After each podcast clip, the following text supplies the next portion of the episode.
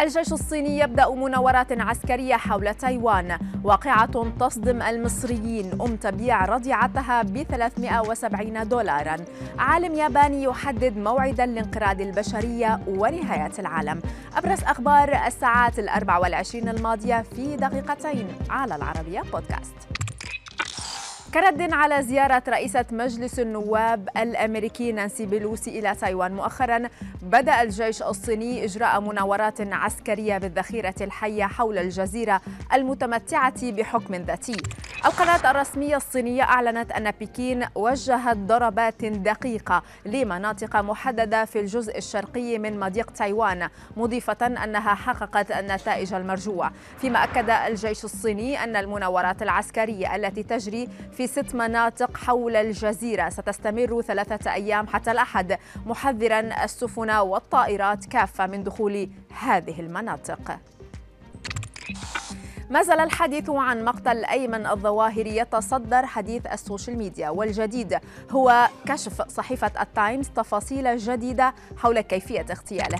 الصحيفة البريطانية نقلت عن مسؤول أمريكي قوله إن واشنطن اكتشفت هذا العام أن زوجة الظواهري وابنته وأطفالها انتقلوا إلى منزل آمن في كابول حيث تم تعليمهم مكافحة التجسس التقليدي فظلوا دائما داخل المبنى مضيفا أن الأمر دفع الاستخبارات الأمريكية إلى الاعتقاد بأن الرجل نفسه سينضم إليهم في النهاية وذكر أن زعيم القاعدة لم يكن يغادر المنزل أبدا حتى جاء تأكيد نهائي على وجوده حين ظهر على الشرفة في أوائل إبريل الماضي ليبدأ حينها التخطيط لقتله وهو ما تم قبل أيام. ضجة واسعة في مصر بعدما باعت أم طفلتها البالغة من العمر خمسة أشهر في مدينة المنصورة مقابل نحو 370 دولارا. وسائل الإعلام كشفت أن الشرطة علمت بالأمر بعدما أبلغتها الأم بأن ابنتها قد خطفت على يد أحد الأشخاص. ليتبين لاحقا أن هذا الشخص يلعب دور الوسيط بين الأم والسيدة السودانية وقد اتفق معها على شراء الطفلة وبيعها للسيدة. فيما اعترفت الأم لاحقا بجريمتها وأيدت أقوال الوسيط وعللت قيامها بالإبلاغ على غير الحقيقة لتضليل زوجها خشية من غضبه بسبب بيعها طفلة حياتهما وسط استمرار التحقيقات في الواقعة.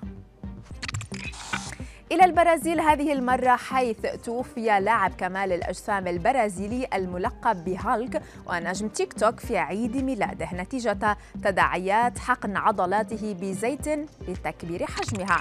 صحيفة الميرر البريطانية أشارت إلى أن فالدار سيغاتو تجاهل التحذيرات الصحية وخطر الإصابة بالسكتات الدماغية والالتهابات القاتلة من أجل أن يخلق جماليته الخارقة لافتة إلى أنه كان يحقن نفسه نفسه بعقار السينثول على مدى سنوات حتى أصبح يتمتع بعضلات هائلة. ويشبه إلى حد كبير البطل في سلسلة أفلام هالك العجيب أو العملاق الأخضر.